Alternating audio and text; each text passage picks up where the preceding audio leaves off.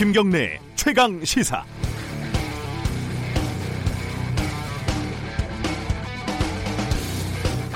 어제는 배우 장자연 씨의 열 번째 기일이었습니다. 고 장자연 씨의 유서를 직접 읽은 유일한 목격자 동료 배우는 10년이 지난 지금도 신변의 위협 때문에 리스트에 나온 조선일보 인사 등 권력자들의 이름을 제대로 호명할 수 없다고 인터뷰에서 밝혔습니다.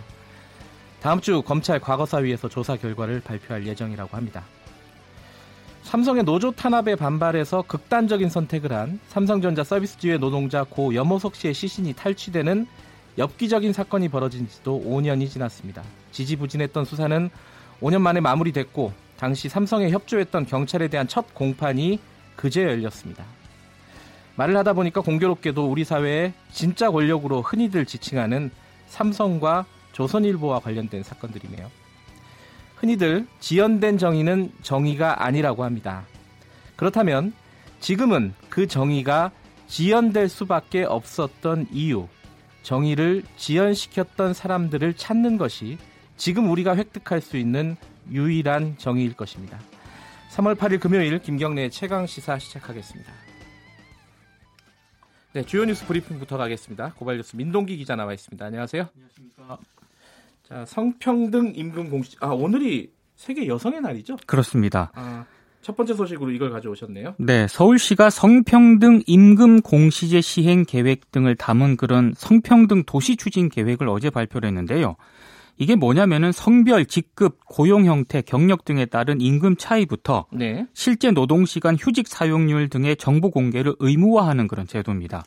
우선 서울교통공사, 서울시설공단 등 모두 23개 투자 음. 출연 기관의 관련 정보를 10월 서울시 홈페이지에 공시를 하기로 했습니다. 네. 이달 중에 노사정 협의를 거쳐서 기관별 임금 정보 등 실태를 조사한 이후에 8월까지 공시제 표준안을 마련한다는 그런 계획인데요. 이게 이제 남녀 간의 임금 격차가 크기 때문에 하는 정책이겠죠? 그렇습니다. 이 한국의 남녀 임금 격차가 OECD 국가 가운데 가장 크거든요. 네. 남성 대비 여성 임금 비율이 2008년에 63%로 조사가 됐는데 이게 지금까지 안 좁혀지고 있습니다. 네. OECD 국가의 평균 여성 임금 비율은 86%입니다. 86%. 네. 우리는 63%. 그렇습니다. 크네요 격차가. 네. 자 아까 오늘이 세계 여성의 날이라고 했는데 다양한 행사들이 예정이 돼 있다고요? 한국 여성단체 연합이 오후 5시부터 서울 광화문 광장에서 제35회 한국 여성 대회를 개최를 하고요. 네. 노동계는 조기 퇴근 시위를 벌입니다. 음. 한국 여성 노동자회 등 13개 단체가 오후 3시 광화문 광장에서 3시 스톱 조기 퇴근 시위를 개최를 하는데요. 이게 무슨 의미죠? 이게 동일 임금 기준이라면 여성들은 오후 3시에 퇴근해야 한다. 아, 이런 의미를 담고 있습니다. 임금이 그만큼 적다는 의미군요. 그렇습니다. 예. 3년째 세계 여성의 날 오후 3시 조기 퇴근 시위를 벌이고 있습니다. 예. 그리고 오늘은 탈연애 선언 행사도 처음으로 기획이 되는데요. 탈연애요? 네. 연애를 하지 말자는 건가요? 그런 건 아닌 것 같습니다. 예. 탈연애 선언 프로젝트 팀이 있는데 네. 오후 2시 이 광화문 광장에서 선언문을 발표를 하는데 어떤 네. 내용이 담기냐면 남성 중심주의로 한정된 정상가족 그리고 네. 정상 연애 이데올로기에서 벗어나서 다양한 친밀성을 모색하자 이런 메시지를 담을 예정입니다. 음, 오늘 이 기사가 나면은 어, 댓글이 많이 달리겠네요. 저도 그, 럴 것 같습니다. 네. 네. 아까 제가 오프닝에서 말씀드렸는데 어제가 장자연 씨의 10주기였습니다. 그렇습니다. 경찰과 검찰이 장자연 리스트 수사에 나서긴 했지만 당시 처벌받은 사람은 소속사 대표와 전 매니저뿐이었습니다. 그렇죠. 그것도 네. 성접대와는 무관한 폭행 등의 혐의만 적용이 되는데요. 근데 문재인 정부 들어서 법무부 검찰 과거사위원회와 대검찰청 과거사 진상조사단이 출범을 했는데 네. 이때 이제 장자연 씨 사건이 조사 대상에 올랐습니다. 조사단은 당시 부실 수사 정황을 상당수 파악을 한 것으로 알려졌는데요. 네. 그 이른바 장자연 리스트에 나오는 조선일보 방사장과 관련해서 방용훈 코리아나 호텔 사장과 방정오 전 TV조선 대표를 조사단이 조사를 했습니다. 네. 이 과정에서 방용훈 사장이 2007년 10월 장자연 씨를 술자리에서 만났다는 그런 진술을 확보하고도 조사하지 않은 사실을 확인을 했고요. 네. 그리고 방정오 전 TV조선 대표가 2008년 10월 장자연 씨와 같은 장소에 있었다는 통신 기록도 확보한 것으로 알려졌습니다. 이게 사건 당시에 그 리스트의 일부가 리스트를 태웠잖아요 그때 그렇습니다. 불로 태웠는데 그 타다만 종이가 KBS 임종빈 기자라고 네네. 그 기자가 쓰레기통에서 발견해가지고 보도를 했죠. 예. 그 생각을 해보면은 그 조각이 발견되지 않았으면은 묻히지 않았을까라는 생각이 들어요. 그렇습니다. 예. 네. 어, 다음 주쯤에 검경 조사, 그러니까 조사단이 발, 결과 발표를 한다고 하는데요. 활동이 이달 말에 종료가 되기 때문에 이제 네. 조사 결과를 발표를 하는데요. 네. 근데 과연 기대만큼의 조사 결과가 나올지는 미지수입니다. 이게 왜냐하면 강제 조사권이 없어가지고요. 주요 관련자들에 대한 조사가 충분히 이루어지지 못했기 때문인데요.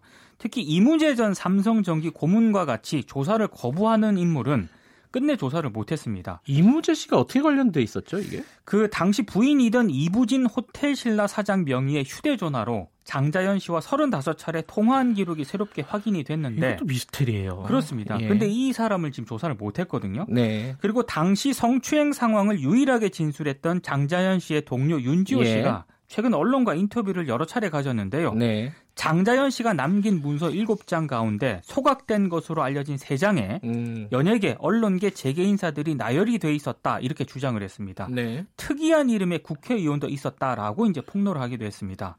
현재 조사단은 조사 결과 보고서를 작성 중입니다. 특이한 이름의 국회의원을 찾느라고 또 난리더라고요. 이게 당시에 좀 수사가 명확히 됐으면 10년이 끌 일이 아닌데요. 그죠? 그렇습니다. 예. 자, 어제 택시 카풀 갈등 어, 일정 정도 해결이 됐어요. 평일 출퇴근 시간에만 카풀 서비스를 시행하는 방안에 이제 합의를 했는데요. 네. 카풀 서비스는 평일 출근 시간인 오전 7시에서 9시, 그리고 퇴근 시간인 오후 6시에서 8시에만 한시적으로 허용이 되고요. 네. 주말과 공휴일은 영업이 제한됩니다. 그리고 규제 혁신형 플랫폼 택시를 상반기 중에 출시를 하고 택시 노동자의 처우 개선을 위해서 월급제를 시행하기로 했는데요. 규제 혁신형 플랫폼 택시가 뭐냐면은 현재 그 논의되고 있는 다양한 모빌리티 서비스 있지 않습니까? 뭐 이동하는 그렇습니다. 기계. 예. 이걸 이제 택시와 협력을 해서 진화시키는 것이라고 설명을 하고 있습니다. 그리고 국민 안전을 위해서 초고령 운전자 개인 택시에 다양한 감차 방안을 적극 추진하기로 했고 네. 그 택시 서비스 불만이 굉장히 높았는데요. 이것도 네. 개선해 나가기로 했습니다. 합의 사항 이행을 위해서 당정과 택시 플랫폼 업계가 참여하는 실무 논의 기구를 즉각 구성하기로 했습니다. 이게 근데 하나하나가 다 또 쟁점이에요, 앞으로. 그죠? 그렇습니다. 규제 혁신형, 혁신형 플랫폼 택시라는 게 어떤 서비스인지도 명확하지 않고. 그렇습니다. 초고령 운전자들 감차, 이게 저항이 만만치가 않을 거예요. 굉장히 저항이 클 것 같습니다. 예. 간호사들 문화 중에 태움이라는 문화가 있지 않습니까? 네. 그 자기 몸 정신 다 탈 때까지 녹초가 될 때까지 일하는 뭐 그런 문화들인데 그거에 이기지 못하고 좀 극단적인 선택을 한 간호사가 있었잖아요. 박선욱 간호사인데요. 예. 산업재해로 인정할 수 있다는 그런 판단이 나왔습니다. 네. 병원의 구조적인 문제에서 비롯된 간호사 죽음을 업무상 재해로 인정을 했다는 그런 점에서 의미가 있는데요. 예. 근로복지공단이 박선욱 간호사 유족이 제출한 유족 급여 및 장의비 청구 사건에 대해 업무상 질명으로 인정을 했다고 밝혔습니다. 네. 아, 지난해 2월 스스로 목숨을 끊었는데요. 서울 아산병원 중환자실에서 근무를 했었는데 입사 6개월 차 간호사였는데 과중한 업무 때문에 극심한 부담감을 생전에 토로를 했습니다. 네.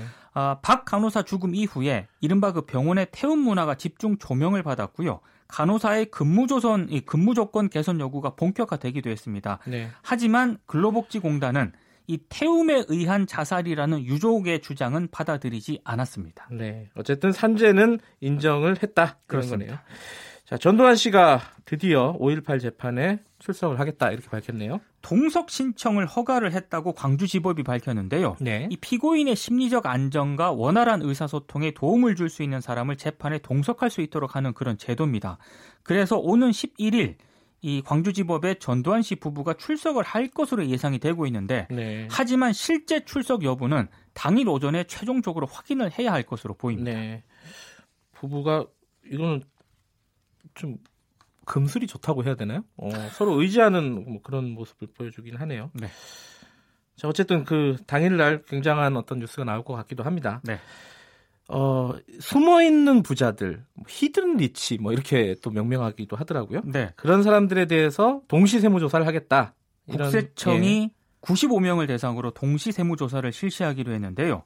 95명의 아, 총 자산이 12조 6천억입니다. 어휴, 1인당 평균 1,330억 정도 된다고 재산이 하는데요. 1천억 원이 다 넘는군요. 그렇습니다. 예. 업종이 제조업, 서비스업, 건설업이 대부분이었다고 하는데 이들 가운데 상당수는 주로 자녀 명의로 네. 법인을 만든 다음에 재산을 빼돌리는 그런 수법을 썼다고 합니다. 돈 많은 게 죄는 아닌데 세금을 제대로 내는지 한번 보겠다 이런 거네요. 그렇습니다. 예, 여기까지 듣겠습니다. 고맙습니다. 고맙습니다. 고발뉴스 민동기 기자였고요. KBS 일라디오 김경래 최강 시사 듣고 계신 지금 시각은 7시 35분입니다.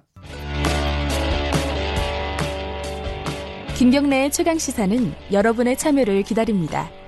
샵 9730으로 문자 메시지를 보내주세요. 짧은 문자 50원, 긴 문자 100원. 콩으로는 무료로 참여하실 수 있습니다. 네, 경제사회노동위원회 경사노위라고 하죠. 어제 문재인 대통령이 회의에 참석을 하는 날이었는데 파행이 됐습니다. 어, 청년 여성 비정규직 대표가 어, 회의에 참석을 하지 않았죠. 그래서 정족수를 못 채웠기 때문인데요. 그러니까 탄력 근로제가 가장 큰 쟁점으로 보입니다. 아, 지금 이 파행에 대해서 청와대도 유감을 표명을 했고 경산노위 위원장도 어, 뭔가 문제가 있다 의결 구조에 이런 의견을 밝히기도 했습니다. 지금 어떻게 되고 있는지 그리고 뭐가 문제인지 한국노총 김주영 위원장과 함께 얘기 나눠보겠습니다. 안녕하세요. 안녕하세요. 네. 김주영입니다. 어제 그러니까 노동자 쪽그 노측 대표 중에 민주노총은 원래 이제 불참을 한 상황이었고요. 그다음에 네. 청년, 여성, 비정규직 그 세 명이 불참을 어제 하루를 한 거고 그러면 네. 노측 중에 한국노총 김주영 위원장만 남아 계신 거였죠? 예, 그렇죠. 상황이 되게 좀 뭐랄까요 부담스러운 상황이셨겠어요. 음, 부담스럽다기보다는 참 네. 안타까웠죠. 네. 어, 뭐 정말 한편으로는 굉장히 좀 음, 화가 나기도 하고요. 네. 어, 개탄스러운 일이 아닐 수 없었던 것 같습니다. 예. 그 화가 나기도 하셨다는 게 예. 음, 어떤 부분에 화가 나셨다는 뜻이죠? 어, 사회적 대화를 무력화시키려고 하는 네. 그런 시도들이 있었지 않나 아마 음. 그렇게 생각을 합니다. 그러니까 뭐 구체적으로 얘기하면은 그 회의에 참석하지 않은 청년 여성 네. 비정규직 대표의 행동이 부적절했다 이렇게 보시는 거죠 지금? 뭐그 대표들의 행동도 부적절했지만은 네. 음, 그렇게 만들어가는 네. 음, 다른 세력들도 있었다고 보여집니다. 그 세력이라 하면 어떤 거를 말씀하시는 거죠? 어, 이 탄력 근로에 대해서 너무 과도하게 네. 프레임을 만들어서 네. 마치 이게 탄력 근로가 되면은 음, 모든 그 건강권을 해치고 또 임금을 손실을 받고 네. 뭐 이런 프레임을 만들어서 예. 어, 그랬던 것 같습니다. 특히 지금 기존에 3개월 단위로 하고 있거든요. 네네. 그런데 거기에는 연속 휴식 시간이라든지 예. 임금 보전에 대한 대책이 전혀 없는데도 불구하고 네. 거기에 대한 비판은 일체 없습니다. 네. 근데 지금 탄력 근로를 하고 있는 데는 노동연구원 조사에 의하면은 3.2%를 하고 있고요. 네. 앞으로 하겠다는 그런 생각이 있는 기업들도 6.9%입니다. 총. 네. 근데 그거를 너무 과도하게 부풀려서 음. 어, 지금 이게 시간 단축으로 인해서 생긴 음, 예, 예. 문제를 보완하기 위한 거죠. 예. 근데 그거를 너무 과도한 프레임을 짜서 어, 참석을 어렵게 만든 측면이 아, 있다고 봅니다. 그러면 지금 김재영 위원장 말씀을 정리를 하면은 네. 참석을 어제 표면적으로 안 한 세 명에 네. 대해서도 유감스럽지만은 그세 네. 명이 참석하지 못하게 만든 어떤 프레임이 있다. 이 네, 네. 논의가 진전되지 못하게 하는 어떤 프레임이 있다. 그건 구체적으로 얘기하면 그럼 뭐 사측이나 언론이나 이쪽을 말씀하시는 거겠네요. 아, 사측이나 뭐 언론보다도 언론도 일부 영향이 있다고 보고요. 네. 어, 그동안 뭐 줄기차게 네. 아, 이거를 잘못됐다고만 프레임을 만들어서 예. 어, 선전하신 분들도 있고 예. 그렇죠. 네. 그 근데 일단 어 합의가 된 걸로 보도가 됐잖아요. 6개월로 늘리고 대신에 어떤 조건들을 다는 걸로. 그죠? 네, 네. 네. 그 합의는 그러면은 어 위원장님 생각에는 지금 유효하다고 생각하시는 건가요? 음, 어쨌거나 경제사회노동위원회 본회의라는 네. 절차가 있긴 하죠. 네. 어, 그 본회의에서 의결을 못 한다면은 네. 어, 사실 본회의 의결로 해서 보내기에는 국회로 보내기에는 좀 어려움이 있다고 보여집니다. 음, 아 그러니까 이 지금 6개월 그 지금 기존의 합의안이라고 알려진 그 부분은 어, 위원장님은 찬성을 하시는 부분인가요? 어떻습니까? 이게 너무 그렇죠. 단순하게 여쭤보는 뭐 것 같기도 교섭에, 한데. 예. 교섭에 당사자로서 제가 참여를 했었었고 예. 어, 교섭의 한 축이었으니까 예. 이 부분은 어쩔 수 없이 이게 예. 국회로 그냥 넘어갔을 경우에 생기는 부작용들을 최소화하기 위한 음. 그런 합의였다고 생각을 합니다. 예. 위원장님 어, 생각에는 그게 차악이었다 이런 말씀이시네요. 선택할 그렇죠. 수밖에 없는. 네. 작년에 우리가 최저임금 산입 범위를 넓힐 때 네. 국회에서 어떤 일을 했는지를 우리가 잘 알고 있지 않습니까? 예, 예. 알겠습니다. 최저임금 그, 인상 예. 효과를 완전 무력화했던 그런 거를 보고 있기 때문에요. 음, 그러니까 경산호위에서 일정 정도 합의를 하지 않으면은 국회에 들어가서 더 개혁이 될 수 있다 이런 뜻이신가요? 그렇죠. 예. 그동안 이 노사 문제에 있어서 네. 국회에 가서 항상 개혁돼 왔던 네. 모든 과정들을 어, 또 역사들을 예. 기억하고 있습니다. 위원장님은 그러니까 현실론을 말씀을 하시는 건데 네. 예, 어제 불참한 대표들, 청년 여성 비정규직 대표가 그 네. 김정희 위원장님께도 뭐라고 얘기를 하고 아마 참석을 안 했을 것 같은데 뭐라고 하던가요? 아, 경산호위의 그런 운영에 관한 부분들에 대한 불만이 강하게 예. 있었습니다. 예. 물론 이 합의 과정에서 좀 더 디테일하게 네. 세부적인 합의 합의를 좀 이끌어내 줬으면 좋겠다는 그런 아쉬움도 있었었지만은 네. 경산호위 운영에 관한 불만들을 음. 주로 토로를 했습니다. 예컨대 어, 탄력근로제 논의를 할 때 노동시간 개선위원회가 있지 않습니까? 그 안에 네. 산하에 네. 네. 거기에 이 청년 여성 비정규직 대표는 참석을 하지 못했다고 하더라고요. 그게 지금 구조가 그렇게 되어 있질 않으니까 예. 좀 본회의 위원으로 되어 있으니까요. 예. 어, 그렇게 됐던 거죠. 그러니까 이런 어떤 구체적인 어, 디테일한 어떤 운영 어, 결정을 하는 그런 네. 위원회에도 참여를 해달라, 참여하게 해달라 이런 이런 요구인가요? 어, 뭐 결정하는 과정에서 네. 소외되지 않도록 해달라는 게이 네. 어, 뭐 요구이기도 했지만은 네. 어쨌거나 그이 네, 본회의 위원으로서 네. 이거를 의결하기에 좀 부담스럽다는 음. 그런 측면이 있었었죠. 네. 그러나 이제 이 본회의에서는 이 달력근로뿐만 아니고 네.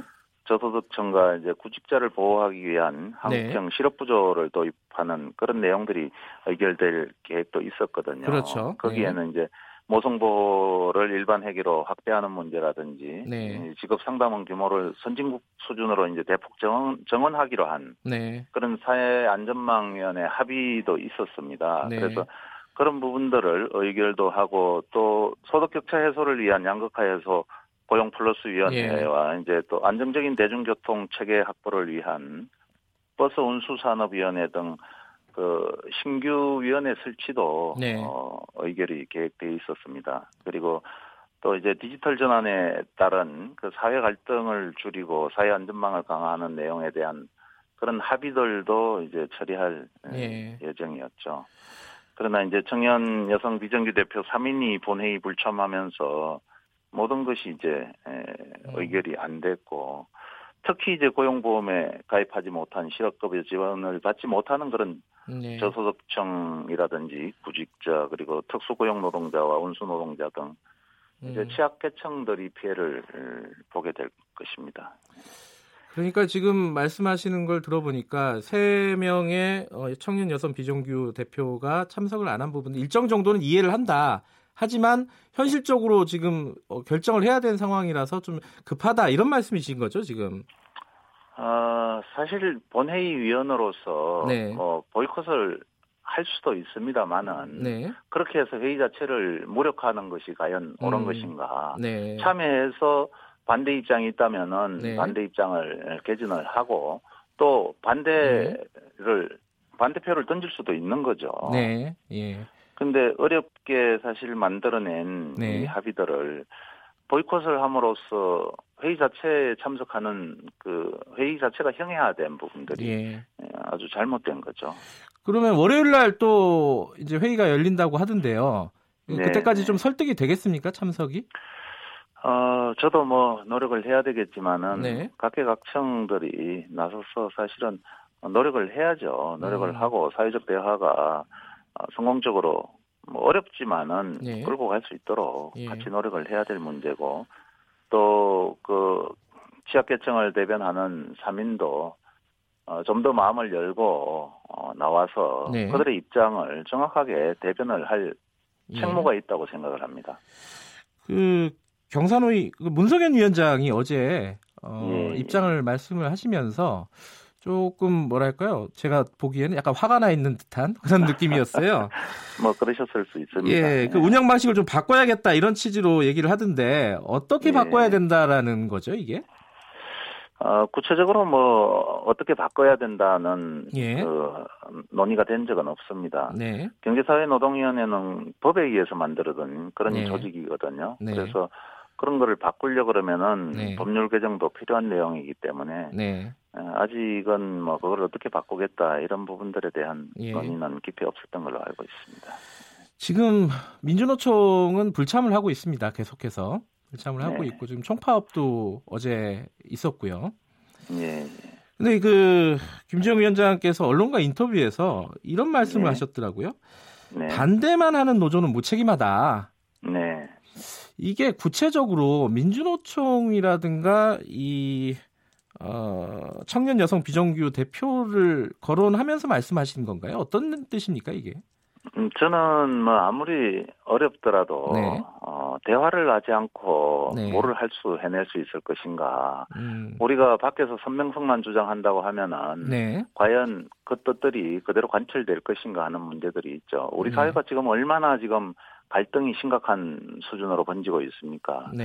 네. 저는 아무리 어렵고 불만스럽고 마음에 안 들고 예. 내 뜻을 관철시키지 못한다고 그러더라도 상대가 있는 겁니다. 네. 사회적 대화라는 것은 서로들 한 발짝씩 양보해서 합의안을 도출하고 그렇게 함으로써 이 세상이 한 발짝 더 진전할 수 있다고 생각을 하는 거거든요. 예. 그래서 제가 뭐 특정 단체에 대해서 네. 집어서 말씀드린 건 아니지만은 네. 이 사회가 전반적으로 저는 너무 레디컬하게 가는 부분들에 대한 우려를 음.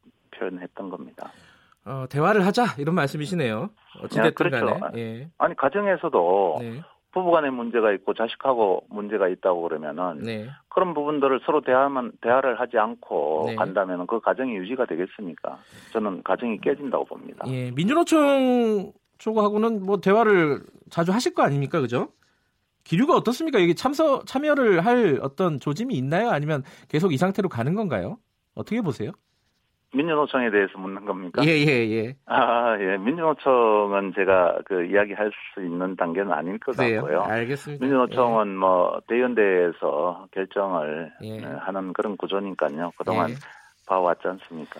관련된 내용 뭐 민주노총 다음에 연결하게 되면은 저희가 여쭤보도록 네, 네. 하고요.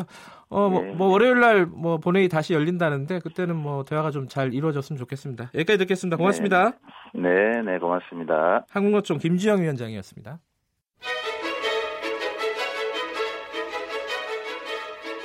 우리 사회의 다양한 현안을 공정하고 깊이 있게 다룹니다.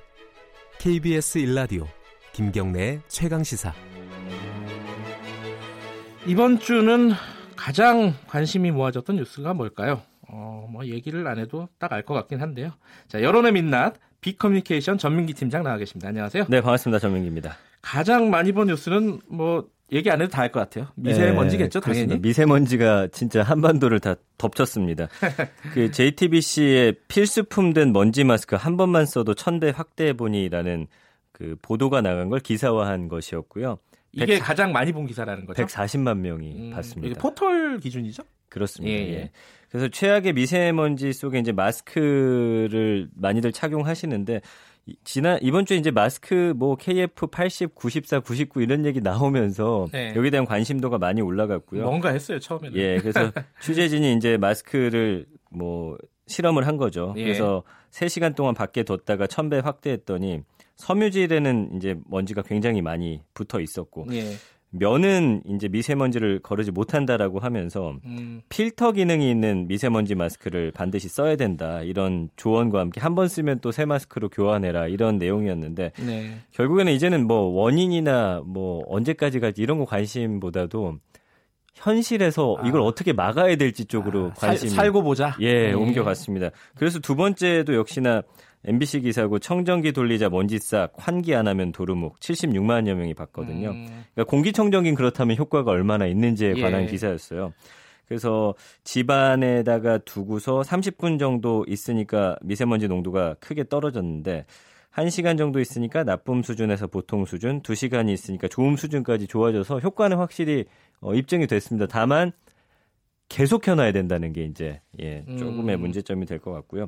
만약에 공기청정기 없는 분들은 분무기를 집 위에다 쭉쭉쭉 뿌린 다음에 청소기로 해도 효과가 있다. 뭐 이런 식의 음. 기사였습니다. 그 예. 생활에 어떤 어, 유용한 어떤 기사들이 어, 인기를 끌었군요. 그렇습니다. 저도 되게 저는 좀 민감, 아, 둔감한 편이거든요. 예. 마스크도 안 써요, 저는. 저도 그렇습니다. 근데 이런 뉴스가 나오면은 보게 네. 되더라고요. 그렇죠. 청정기를 한 사야 되나? 예. 뭐 이런 느낌이 들어가지고. 그러면서 예. 이제 그 아이들은 뭐 또 90살 이상 되면 과호흡이다, 숨 못 쉰다 이런 얘기들도 예. 나오다 보니까 그 숫자와 관련해서도 엄청나게 진짜 검색해서 보시더라고요. 예. 예. 미세먼지에 대한 반응은 뭐 빅데이터로 봐도 뜨거웠겠죠, 당연히. 지금 일주일 동안 101만 2,500여 건 정도 언급됐는데 어마어마한 양이에요. 이게 어느 정도 양이에요? 거의 아이돌급의 언급량이었다고 아, 보시면 돼요. 연예 그러니까 기사 그러니까, 같은 그런 정도로. 그러니까 예. 일주일에 한 10만 건 정도만 돼도 굉장히 파급력 있는 기사고 또 많은 분들이 봤다라고 해야 되는데 지금 100만 건 넘었고요. 네. 연관어도 보면 먼지나 마스크, 공기청정기, 그다음에 중국이란 얘기 많이 나오고 목이란 그렇죠. 단어도 음. 볼 수가 있고 문자 재밌는 게 이제 여행, 해외여행, 이민이라는 단어까지 보여요. 그러니까 이민 얘기 많이 하더라고요. 그렇죠. 물론 이제 농담으로 하는 얘기지만 농담으로 많이 하십니다. 근데 예. 주말 같은 때는 가까운 일본으로 여행을 차라리 갔다 오자 이런 분들이 상당히 많아졌고요.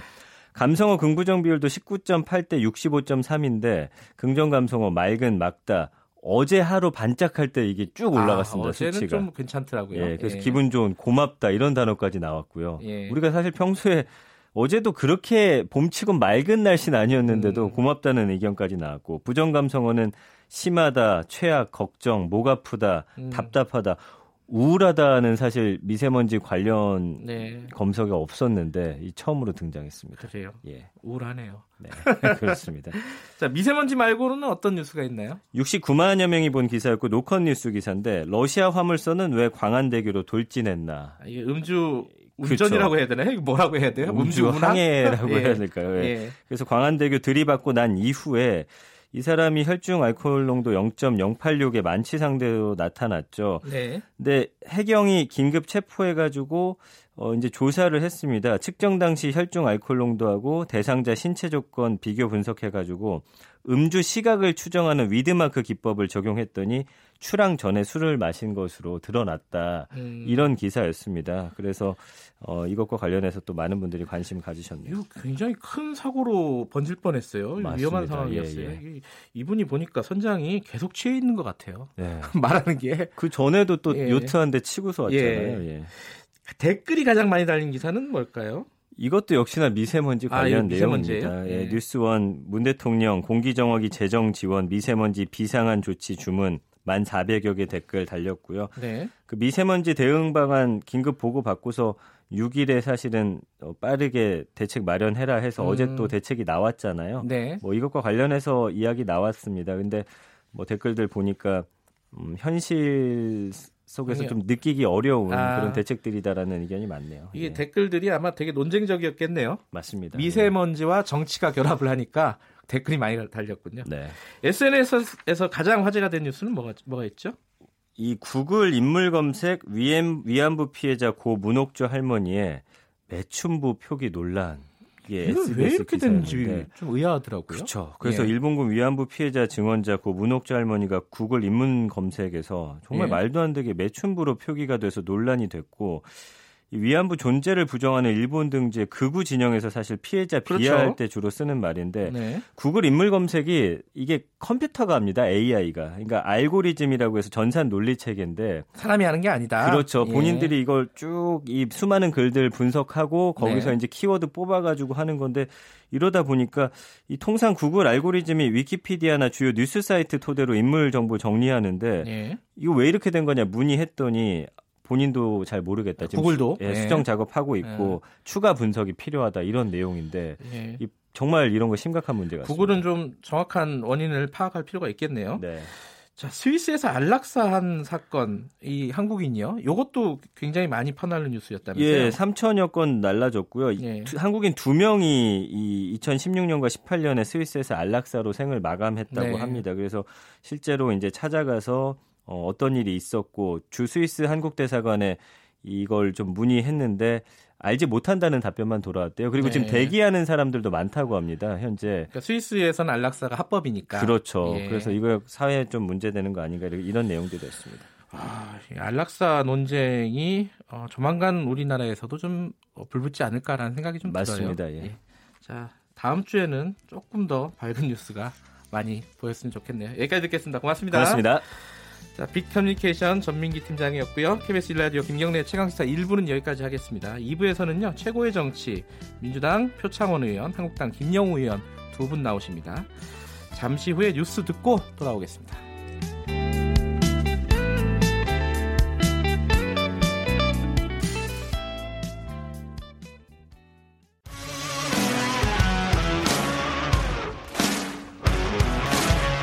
뉴스타파 기자 김경래 최강 시사. 김경래 최강 시사 2부 시작하겠습니다.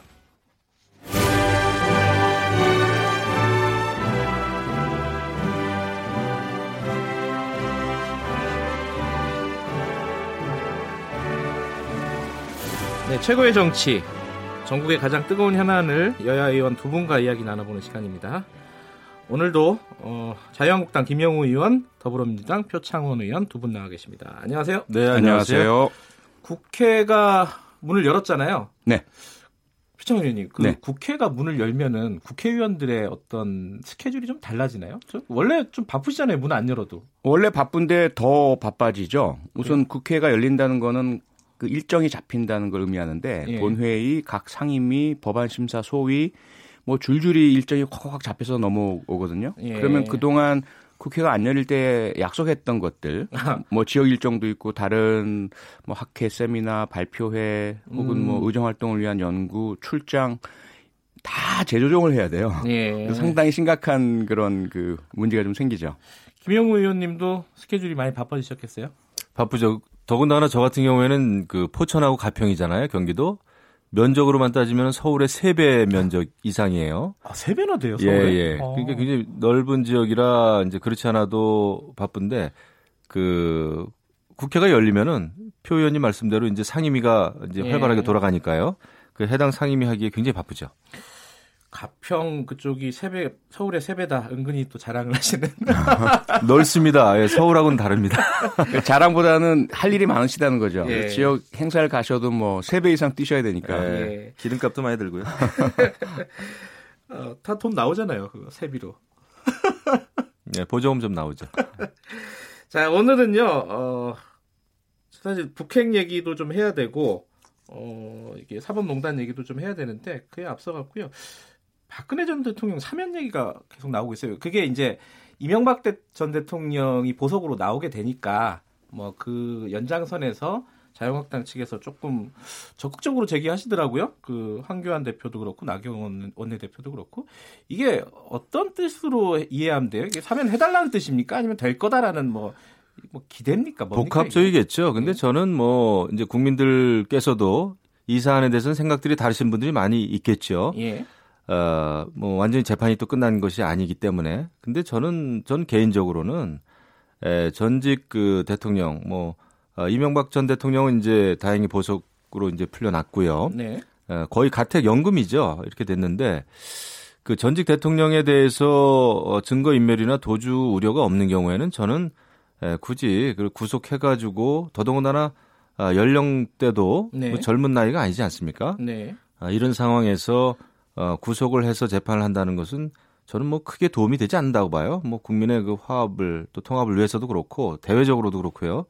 어, 너무 이렇게 감정적으로 어, 이렇게 저 어, 전직 대통령들을 가둬서 예, 적폐청산이라고 하는 다분히 정치적인 이런 정서가 좀 바탕에 깔린 거 아닙니까? 저는 그거 부인할 수 없다고 봐요. 그래서 음. 이번 기회에 전직 대통령 어좀 어, 감옥에서 에, 나오게 해서 재판을 받게 하는 게 좋겠다 이런 생각이 좀 그러니까 듭니다. 재판을 받더라도 불구속 상태에서 하는 게 네, 저는 그게 옳다고 거죠? 생각을 하고 있고 그런 얘기를 많이 해왔어요.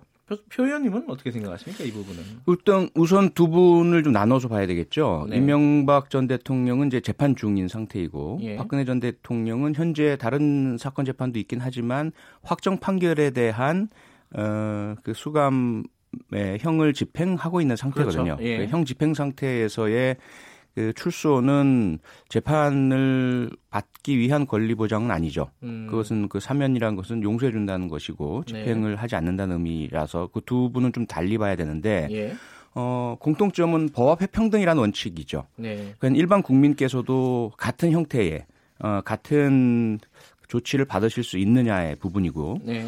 어, 정치적이란 말씀 을 주셨는데 만약에 박근혜 전 대통령이나 이명박, 이명박 전 대통령의 혐의가 정치적인 혐의였다면 그러니까 정쟁에 의한 패배자에게 돌아가는 어떤 네. 그러한 뭐 징벌이라고 한다면 그건 당연히 어 그 증거를 뭐 중단하든지 네. 또는 사면하든지 하는 형태가 되어야 되겠죠. 정치가 끝났으니까 이제 선거도 끝나 끝나고 했으니까. 근데 두 분의 혐의는 그렇지 않습니다. 음. 형사적인 혐의이고요. 네. 어, 횡령이라든지 뇌물죄 어, 또는 직권남용이라는 형태로 다른 사람에게 피해를 가한 음. 그러한 형태의 범죄 행위들이거든요. 에, 그리고 국고 손실이라는 부분도 있고요. 네. 그래서 이 부분에 있어서는 사실은 그냥 어, 정치로만 풀어서 어, 이제 과거 전직 대통령이니까 어, 나오시게 하는 게 좋지 않느냐라는 부분만으로는 어, 이루어질 수 없는 어, 법에 대한 그런 형평성과 엄중함, 헌법과 법률을 우리가 지켜내가야 하는 부분은 분명히 고려가 되어야 하고요. 특히 과거 전두환 전 대통령에 예. 대한 사면의 결과가 어땠는지에 대해서 지금까지도 그 피해자인 5.18 희생자 유족분들에 대한 모독적인 글을 쓰시고 책을 쓰시고 또 그분으로 인해서 수없이 많은 다른 어 극우적인 추종자 분들이 지속적으로 5.18 어, 희생자들 또 가족분들을 폄훼하고 모욕하는 일들이 지속되고 있거든요. 네. 이런 부분들을 생각을 한다면 사실 아직 2년 밖 탄핵된 지 2년밖에 안 됐습니다. 3월 네. 10일이 딱 2년 되는 날인데 지금 사면을 논의한다는 것은 도저히 저는 있을 수 없는 일이라고 생각을 합니다. 저는 그 제가 예, 정치적이다라는 말을 한 것은 사실 그 이명박, 그 박근혜 전 대통령 그 본인들의 어떤 위협한 상황에 대해서 무조건 다 잘했다는 말이 아니고 왜 네. 정치적이냐 이렇게 말씀드리냐면은 그 두 전직 대통령을 구속시키기 위해서 그 주변 인물들을 수백 명을 네. 에, 구속해서 어, 수사를 했고요. 네. 굉장히 그 어, 법망을 조여 왔습니다. 그 제가 아는 예. 주위 많은 분들이 예, 정말 그 정말 사돈의 팔촌까지 압수색을 당하고 털렸단 말이에요. 그래서 그런 점에서 이 적폐청산이라고 하는 어떤 정치적인 의도가 있지 않고서는 어떻게 이런 식의 수사가 이루어질까? 네. 저는 많은 것을 봐왔거든요. 네. 그런 면에서 이 사안은 단지 두 전직 대통령을 떼어서 생각할 것이 아니라 여태까지 이루어졌던 그 수사 행태, 과정, 또 재판 과정도 혹독했습니다. 일주일에 세 번 이상씩 재판을 하고 그랬는데 이런 과정 자체는 정말 정치적이다 이런 음. 생각을 음. 하는 겁니다. 그런 면에서 어, 어, 이 구속시킨 것도 상당히 정치적인 그 배경이 깔려 있지 않나 이런 말씀을 드린 거죠. 사면 같은 경우는 사면은 좀 다릅니다. 예. 사면은 어, 우리 또 표창원 의원님께서 잘 아시겠지만 네. 그 확정 판결이 일어나기 전에는 예. 사면을 할 수가 없을 겁니다. 예, 예. 그래서 없습니다. 조금 예, 그런 면에서는 이제 특사라고 하는 것은 일반 사면하고는 좀 다릅니다. 예, 예. 알겠습니다. 어쨌든 나중에 이제 확정 판결이 다 되고 나면은 사면이라는 거는 결국 여론의 향배를 지켜보면서 결정을 하지 않을까 정치적으로 그런 생각은 들어요, 표창원님. 그죠? 그렇죠. 어떻게 본다면 사면권을 대통령에게 헌법에 예. 명시하고 있긴 하지만 그것은 대통령이 국민에 의해서 선출된 대표자라는 것 때문이지 예. 대통령이라는 한 인격체나 사람에게 준 것은 아니거든요. 네. 결국은 국민의 뜻이라고 봐야 되겠죠. 알겠습니다. 그 말 나온 김에 어, 이 재판 얘기 좀 더 하고 가야 되겠네요. 그 오늘 뭐 저기 북한 핵 문제하고 북미 정상회담 뭐 이게, 이게 주제던데. 어, 그 얘기 그 대한민국 국민 전체 생명과 예, 바로 갈 겁니다. 바로 네, 가는데 관련된 거라. 그, 그이 얘기 잠깐만 하고 넘어갈게요. 그 성창호 판사 있잖아요. 그 사법농단 관련된 네. 그 판사 10명을 추가 기소하면서 성창호 판사를 기소를 했어요. 이게 네. 김경수 도지사 구속한 분이잖아요. 네. 정치적인 보복이다 자유한국당에서 이렇게 얘기하고 있지 않습니까? 왜 저는 저는 사실 문재인 정부 들어서 세 가지에 대해서는 정말 이해할 수 없는 일이 벌어지고 있다 세 생각합니다. 예. 세 가지 지금 뭐 개인적인 그냥 생각입니다. 하나는 예. 어, 4대강 보를 다시 철거하는 겁니다. 예. 예, 이 엄청난 아, 이 얘기까지 하면 너무 길어지는데 아, 제목만 그래서 말씀드리는 예. 거예요. 그 다음에는 탈원전입니다. 예. 예, 미세먼지가 이렇게 그냥 극성인데 예. 그 다음에 하나는 사법부를 와해시키는 겁니다. 네. 예, 이것은 저는 반헌법적 반민주적인 처사다 이렇게 생각합니다. 예. 예, 정권의 입맛에 맞지 않는 재판을 했다고 해서 저희가 느끼기에는 바로 그겁니다. 예, 정권의 입맛에 맞지 않는 재판을 했다고 해서 그 판사에 대해서 신상털이를 하고 또 그 판사를 기소를 하고 어, 처벌을 하겠다라고 한다면 이거는 정말 기막힌 사실 아닙니까? 더군다나 정의당에서 생각하는 사법농단의 판사와 또 더불어민주당에서 생각하는 판사가 또 달라요. 네. 어, 이렇게 되면은 이게 뭡니까? 정치권이 재판부를 재판하겠다는 거예요. 이렇게 되면은 사법부가 어떻게 앞으로 어, 법에 근거한 재판을 할 수 있겠습니까? 이것은 에, 문재인 정권이 휘두르는 정말 너무나 지나친 반민주적인 처사다 이렇게 생각합니다. 그세 가지 말씀하셨는데 보호하고 탈원전 얘기는 뭐 다음에 하도록 하고요. 네. 그 사법부 와해라고 말씀하셨는데 그리고 보복이라고 그 표창원 의원님 반론 잠깐 듣고 예. 일단 사실관계부터 좀 바로잡아야 되겠는데요. 앞서 말씀하신 것 중에 수백 명을 구속했다, 수백 명 구속할 수가 없습니다. 그런 일이 바라, 벌어지지도 않았고요. 수백 명을 뭐 조사했다, 뭐 이런 뜻으로 아마 말씀하신 뭐 조사는 당연히 예. 일반적인 어, 재벌이나 기업의 횡령 사건에 에서도 당연히 그 정도 규모의 수사는 합니다. 해야 합니다. 예. 아, 워낙 사건 자체 복잡하고요. 얽혀 있는 문제가 많고 예. 증거 확보와 진술 청취와 어, 입증을 위해서는 당연한 부분이죠. 예. 또 하나 지금 말씀하신 것 중에 정의당의 명단과 더불어민주당의 명단이 다르다. 그 자체도 사실 아닙니다. 왜냐하면 저희들은 명단을 작성한 적이 없습니다. 아직 발표를 안 했죠. 네. 예. 저희들은 뭐 명단 작성 이런 것이 아니라 그 처음부터 사실은 사법부의 독립과 중립성을 위해서 존중하기 위해서 어, 법사위에서 지속적으로 법원 행정처의 자체적인 해결을 촉구했습니다. 이것을 정치적이라는 부분이라면 만약에 법원 내 정치겠죠. 네. 처음 촉발된 거 잘 아시겠지만 이탄희 판사가 자신에게 부여된 동료 판사들에 대한 사찰 요구를 거부합니다. 네. 어떻게 이렇게 이런 일을 할 수 있느냐? 그렇게 하고 나니까 이탄희 판사를 다른 곳으로 전보시키거든요. 어, 그러고 나서 이 문제가 불거지고 공개가 판사들의 그 토론방에 올라가고 공개가 되면서 판사들이 납득을 못 합니다. 네. 어, 이런 사실에 대해서 밝혀내라. 리스트가 있느냐. 그렇게 해서 시작된 그 자체 조사거든요.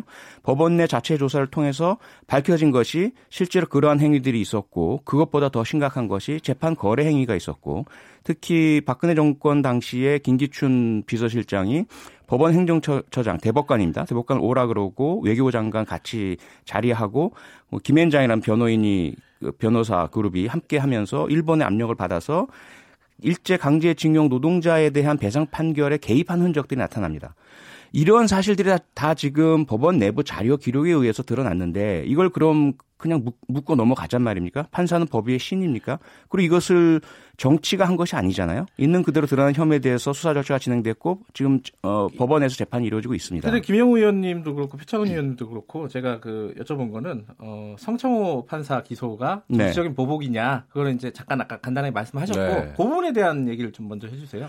네, 일단 검찰에서 밝힌 내용 그대로죠. 성창호 판사는 그 당시 그 김경수 어, 도지사에 대한 재판 이전에도 피의자 신분이었고 네. 그 혐의를 보면 2016년에 그 정운호 게이트라고 발생을 합니다. 네. 그 네이처 리퍼블릭이라는 화장품 회사의 대표인데 이분이 동남아에 가서 상습 도박을 무척 많이 해요. 네. 그 혐의가 밝혀지죠. 그리고 나서 이 사람이 최유정이라는 전 어, 판사를 변호사를 고용을 하면서 100억 원대의 돈을 주고 로비를 예. 부탁을 합니다. 그 검찰과 법원에 쫙 뿌려진 거죠. 예. 이런 부분들이 이제 드러나기 시작을 하면서 수사가 진행돼요. 그때 성창호 판사가 영장 전담 판사였습니다. 그래서 검찰이 제출한 구속영장, 압수수색 영장에 대한 내용들을 10여 차례에 걸쳐서 계속 어, 수사 기록, 어, 신문 조서 모든 것들을 복사해서 위에 그 자신의 어 상관 부장 판사에게 줘요. 요구받고 네. 그렇게 해서 이 기밀이 수사 기밀이 유출이 됩니다. 그것이 어디로 갔는지는 그 다음 수사가 아직 나오지 않았는데요. 네. 일단 법원 내부에서는 관련된 판사들이 얼마나 많은 어, 진술과 증거가 확보가 되어서 처벌 가능성이 있는지를 알게 됩니다. 법원 내에서. 예. 이건 당연히 있어서는 안될 같은 판사이긴 하지만 이 사건에 있어서만큼은 피의자들이거든요. 예. 용의자들이고 참고인들이에요. 이들에게 수사 기밀이 유출된다는 것 이건 상당히 심각한 범죄 행위이고요. 이러한 행위 자체에 대해서 어, 이번 김경수 지사 재판에 판사였던 이유만으로 묻고 넘어갑니까? 말이 안 되는 거죠. 그래서 그 판결은 판결대로 존중해야 하고 이 판사가 행했던 어, 혐의에 대한 수사에 대한 부분들은 또 그대로 존중을 해야 된다고 생각합니다. 근데 예, 뭐 시간이 의원님. 너무 많이 예. 가고 있는데요. 예. 제가 볼 때는 성창호 판사에 대해서 기소를 하고 또 정치적으로 네. 신상털이를 하고 이런 것은 바로 김경수 지사의 법정 구속 판결 이후입니다.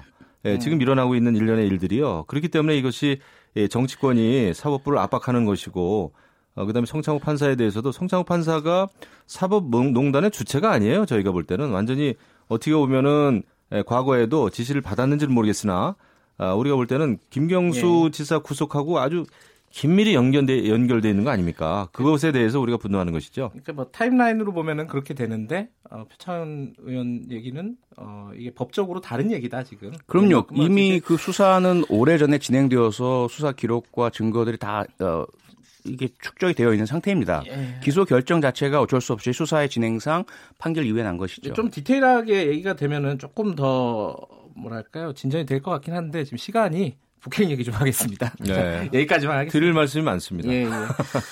아, 북핵 얘기 뭐 지금까지 너무 많이 했으니까요. 디, 이거 이거부터 여쭤볼게요. 지금 어, 나경원 원내대표가 어, 외교 라인, 안보 라인 전면 교체해라 이렇게 통일부 장관 불러다 놓고 얘기했잖아요. 이게 지금 어떤 의미예요? 이게 지금 가능한 건지도 모르겠고 지금 예. 이 문제에 대해서 이렇게 봐야 될 겁니다. 사실 북미 정상회담이 예, 분명하게 결렬이 되지 않았습니까? 예. 이것을 뭐 외교적인 레토릭을 사용할 필요도 없어요. 아, 무슨 생산적이었느냐 아니면 신뢰를 깨뜨린 건 아니다. 이것은 예. 아, 북미 간의 정상들이 외교적으로 할 수 있는 얘기지. 네. 우리 국민들이 볼 때는 사실 분노할 수밖에 없는 것이에요. 지금 아, 미국과 북한의 입장이 이렇게 확연히 달랐기 때문에 결국은 합의문에 서명을 못했고 이런 상황에서 더 기가 막힌 것은 문재인 정권이 말이죠. 어, 대북 제재 완화를 위해서 또 금강산 관광 재개와 개성공단 재개를 위해서 미국하고 협의하겠다고 이렇게 나왔어요. 예. 이것은 사실 한미 동맹을 파괴하겠다는 선언이에요.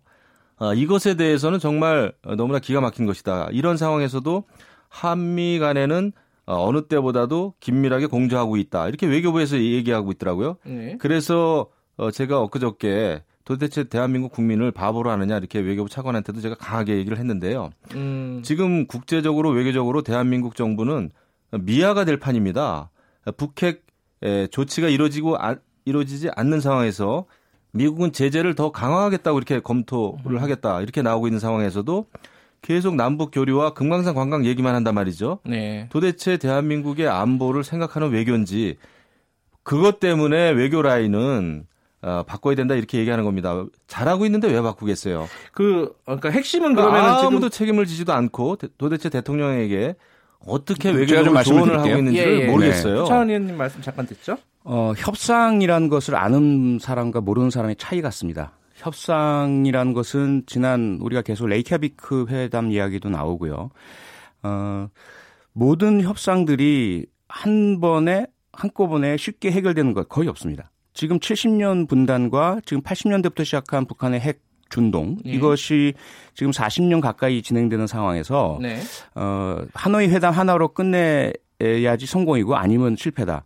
이러한 그러한 접근 방식은 정말 위험하고요. 그러한 접근 방식 9년 동안 이명박 박근혜 정권 동안 지속되었기 때문에 네. 북한이 핵 개발 실험하고 미사일 쏘고 했던 거 아닙니까? 네. 지금 간단합니다. 아주 가, 간단히 말씀드리면 미국이 원하는 것은 무엇이냐, 북한이 무엇, 원하는 건 무엇이냐 이것을 봐야 돼요. 네. 북한은 현재 잘 먹고 잘 살기를 원해요. 너무나 지금 힘들고 쪼들려 있고요. 물론 그 원인은 제재죠.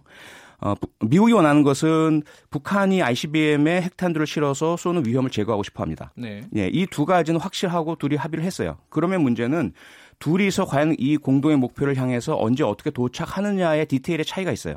하노이 회담에서도 지금 다 드러나고 있지만 준비가 덜 돼 있었습니다. 미국도 그렇고 북한도 그렇고 북한에서는 제가 생각했을 때 이제까지 나온 것만을 놓고 보자면 조금 서툰 그 협상의 네. 잔기술을 네. 사용했던 것 같아요.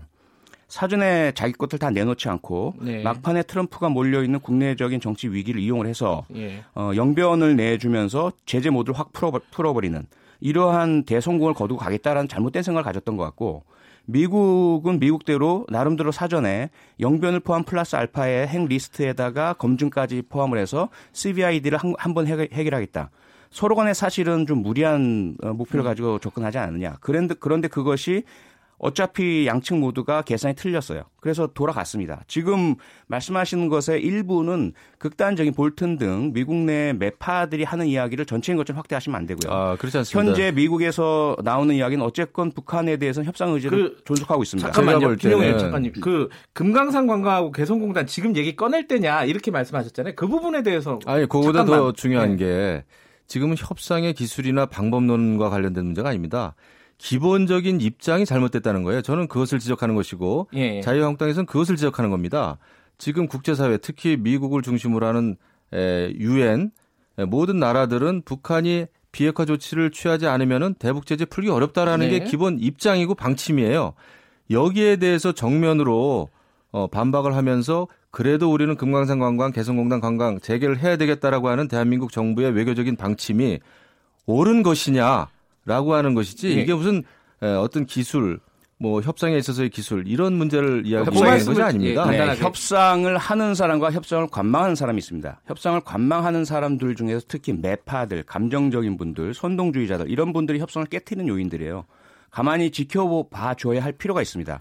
지금 협상이 깨진 상태가 아니고요. 한미 간의 FTA 협상도 마찬가지였죠. 네. 그 당시엔 사실은 좀 진보 진영에서 지나친 그런 감정적 반발을 하면서 어, 협상을 어렵게 만든 부분이 있지만 지금 한, 한미 또 미북 간에 행해지고 있는 이 핵협, 핵협상 같은 경우는 더더욱이나 민감하고 중간에 많은 변수가 발생할 수 있고 최종 목적지 갈 때까지는 아기를 다루듯이 조심스러워야 합니다. 그런데 미국의 이런 이런 상황에서 정치인들 특히 가장 가장 큰 문제는 뭐냐면 네, 네, 가장 큰 문제는 뭐냐면 아니 매파와 비둘기, 비둘기파에 대한 기본적인 그 정의를 잘 못 내고 계신 시간, 것 같아요. 시간이 얼마 없으니까요. 자, 네. 금강산관광하고 개성공단을 얘기를 꺼낼 때냐 계속 두 번 말씀하셨는데 거기에 대해서 입장 간단하게만 말씀해 주세요. 그 때에 대한 판단 역시 협상의 연장선상에 있습니다. 예. 협상이 진행 중에 있거든요. 그 예. 협상의 물꼬를 어렵지만 끌고 가야 할 운명은 우리들에게 있어요. 지금 핵, 핵 협상이 잘못돼서 북한은 핵, 을 계속 보유하고 미국은 그러면 우리나라 아니까 거기서 전쟁 나도 상관없어. 이런 극단적인 상태로 가면 누가 피해 봅니까? 그 대한민국 국민만 피해 피해를 봅니다. 그런데 그런 위험성을 감수하면서까지 예. 자극하고 공격하고 일, 부의 극단적인 보수주의자들과 함께 일본의 아베와 함께 계속 우리 정부를 공격한다. 이건 대한민국의 정치인이나 국민에선 기가 막힌 말씀 하나 드려볼까요? 예, 김영 의원님 간단하게. 어, 엊그저께 예. 통일부 장관이 와서 뭐라 그러냐면은 제가 그랬습니다. 이런 상황에서 지금 그 개성공단 재개 얘기할 때냐고 그랬더니 아 개성공단 재개가 아니고 어, 지난번에 개성공단 닫으면서 개성공단에 있는 많은 공장에 문을 닫지 않고 온 분들이 계십니다. 그래서 그 개성공단에 문을 어? 잠그러 가려고 그런 겁니다. 이렇게 아주 아주 궁색한 그 변명을 하더라고요. 지금 이런 음. 상황입니다. 우리의 그 대북 정책이 완전히 그 북한의 비핵화는 완전히 실종됐고 그냥 금강산 관광 타령만 지금 하고 있는 거 아닙니까? 이것에 대해서 네, 예, 예, 무슨 말씀인지 북미 정상회담이 음. 결렬되기 26분 전까지만 해도 청와대 대변인이라고 하는 사람은 이 기대를 굉장히 했어요. 장밋빛 기대를 했어요. 북미 정상회담에 대해서 이렇게 한미 공조가 어, 제대로 되고 있지 않은 상황에서 예. 다시 또 미국을 설득하겠다? 아니 대한민국 정권 정부가 지금 계속 미국을 압박할 때입니까? 알겠습니다. 이 지금 두 분이 30초밖에 없는데 두 분 한 분당 중재자 역할은 그래도 해야 되는 거 아니냐? 이 부분에 대해서는 어떻게 생각하세요? 중재자라고 하는 것은 네. 양쪽의 입장을 분명히 알고 있을 때 가능한 겁니다. 근데 지금 중재자, 운전자 역할을 한다고 해놓고 네. 사실은 북한의 비핵화에 대해서는 한마디도 말을 안 하고 오로지 북한의 정권의 대변인 역할만 하니까 예. 이게 지금 중재자가 되지가 않는 거예요. 우리가 오히려 그 미아가 되고 있다니까요. 그것에 대해서 걱정을 하는 겁니다. 알겠습니다. 그 표창원 의원님 지금 북한에서 ICBM 생산한 뭐 동창리, 신음동, 산음동, 산음동, 예, 네. 그쪽에서 움직임이 있다는 게 좀 포착이 됐잖아요. 이런 상황에서 우리는 어떻게 해야 되는 겁니까? 지금? 어제 정보위원회에서 국정원의 보고를 받고요. 예. 어, 일상적인 차량 이동이 포착이 된 것은 맞다. 하지만 그 안에 무엇이 있는지는 확인되지 않았다. 네. 확대 해석을 해서 비난하고 문제를 키워가는 것은 옳은 방법이 아닙니다. 음. 어쨌든 말씀드린 것처럼 현재 북핵 협상은 진행 중에 있고요. 특히 어, 대한민국의 위험이 발생할 경우에 큰 피해를 보는 것은 국민일 수밖에 없어요. 이러한 부분들을 전혀 감안하지 않은 채 자신들의 정치적 이익만을 위해서 자극하고 공격하는 행동은 이제는 해서는 안 됩니다. 함께 조심조심 예. 지금 진행되고 있는 협, 상을 살려내서 알겠습니다. 북한의 완전한 비핵화를 이끌어내야 합니다. 제가 오늘 생각을 잘못한 것 같아요. 북핵 얘기부터 먼저 했어야 되는데. 그러니까 이게, 이게 중요하다니까요. 자, 오늘 여기까지 듣겠습니다. 두 분 고맙습니다. 네, 고맙습니다. 감사합니다. 최고의 정치 한국당 김영우 의원, 민주당 표창원 의원이었습니다. 자, 2분 여기까지 하고요. 3부에서는요. 금요일엔 과학이 옥보다 좋아 마련되어 있습니다. 일부 지역국에서는 해당 지역 방송 보내드립니다.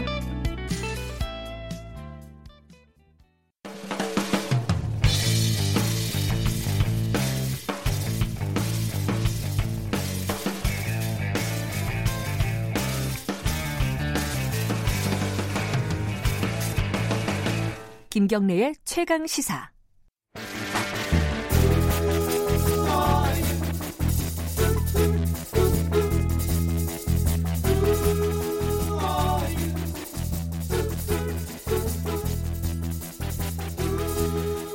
생활 속 과학적 궁금증을 전문가의 깊이 있는 시선으로 들여다보는 금요일은 과학이 옥보다 좋아 금과 옥조 시간입니다. 어, 지난주에 굉장히 재밌는 기사가 하나 있었습니다. 미국 MIT에서 발간한 Technology Review라는 게 있는데 거기서요. 빌 게이츠, 어, 마이크로소프트 창업자죠. 빌 게이츠가 자기가 생각하는 미래의 혁신 기술 10가지를 발표를 했습니다. 이 10가지를 가만히 보면요. 어, 우리가 상상하지 못했던 것들도 있고 어, 익히 예상했던 것도 있는데 이게 벌써 시, 상용화가 가능한가? 뭐 이런 부분도 있습니다.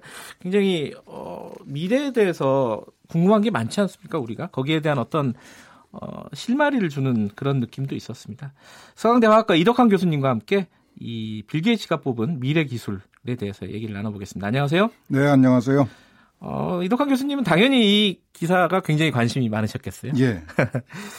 이게 근데 이 미래학자들 있지 않습니까? 예. 뭐 엘빈 토플러 뭐 이런 유명한 미래학자들의 이 미래 서적들을 이렇게 보면은 어디까지 믿어야 되나 신빙성이 얼마나 있을까 뭐 이런 생각도 들고요. 이런 기사를 봐도 그런 느낌은 있어요. 어떻게 봐야 돼요? 이런 기사들은? 어, 그 지금 미래학자들의 얘기하고는 전혀 다른 차원의 과학자라서요. 예, 음. 그 과학자일 뿐만 아니라 네. 어, 이 빌 게이츠라는 분에 대해서 좀 소개를 먼저 드려야 될 것 같아요. 네.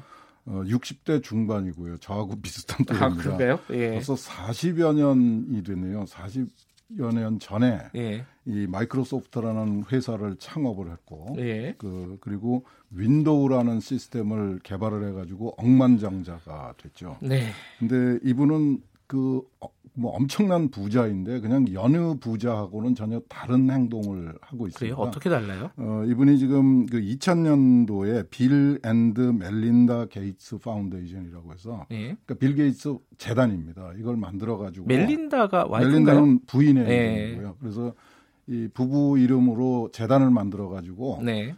미래의 인류의 삶을 개선하기 위한 다양한 그 기술 혁신을 스스로 투자를 해가면서 개발을 하고 있습니다. 음. 그 이번에 발표한 그 10대 혁신 기술도 네. 그냥 연예 그 미래학자들이 그냥 뭐 공상 과학 소설 쓰듯이 그한게 아니라 네. 실제로 이 빌 게이츠가 관심을 가지고 그 투자를 하고 같이 네. 노력을 하는 분야 10가지입니다. 아. 그런 면에서 그 단순한 예측이 아니고 예. 어, 지금 실제로 이런 기술을 시, 어, 현실화시키기 위한 노력이 진행 중인 음. 그런 기술이죠.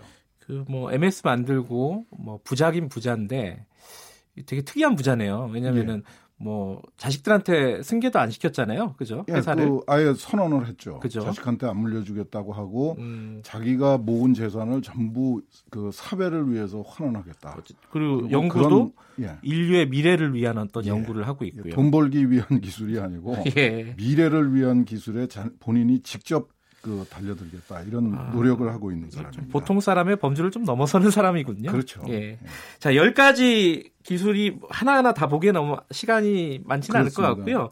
가장 눈에 띄는 것부터 하나씩 볼게요. 예. 첫 번째가 이 연구실에서 사람들이 먹는 고기, 동물의 고기를 예. 만들어낸다. 그게 지금 가능한 거예요? 어, 지금 상당한 수준으로 진행된 겁니다. 그래요? 그 우리가 뭐 고기, 육류 이러면 예? 특히 쇠고기 이거는 전 인류가 뭐 극히 소수를 제외하고 예, 종교적인 이유를 빼면요 최고의 식품으로 알려져 있잖아요. 네. 단백질 덩어리고 그런데 문제는 이 육류를 생산하는 과정에 엄청난 그 환경 오염이 발생하고 에너지 낭비가 심합니다. 그래요? 환경 그냥 축사는 그냥 시골에서 소 키우는 거 돼지 아, 키우는데 뭐 한두 마리 키우면 문제가 없죠. 예. 근데 우리가 매일 식탁에서 먹을 수 있는 양을 예. 생산하려면은 한두 마리 키워 가지고는 안 되고 수천 마리, 수십 수만 마리를 키워야 되는 겁니다. 음. 지금 어, 전 세계에 있는 소의 숫자가 거의 뭐 20억 마리 이런 정도예요. 아, 예. 그러니까 사람 숫자의 한 반 정도 되는군요. 그렇죠. 예. 그렇게 되면 이제 문제가 되는 겁니다. 앞으로는 음. 그더 많은 수의 소가 필요하게 되는 거죠. 예. 그래서 이제 정, 우리가 전통적인 방법으로 소를 키워 가지고는 이 인류가 그 넉넉하게 육류를 즐길 수가 없게 되는 네. 건 거의 확실한 겁니다. 예. 그러니까 이제 이거를 그 전통적인 그 목축의 방법이 아니고 예? 공장에서 대량 생산하겠다는 겁니다. 지금 들으면 이제 좀 선뜻하게 아, 그러니까요. 어 그게 지금 현재 70억, 예. 72억이 살고 있죠. 앞으로 뭐 2, 30년 내에 이게 얼마나 늘어날지 모르는 상황에서 네. 우리가 전통에 연연해 가지고는 모든 사람들이 음. 함께 잘 살 수는 없는 겁니다.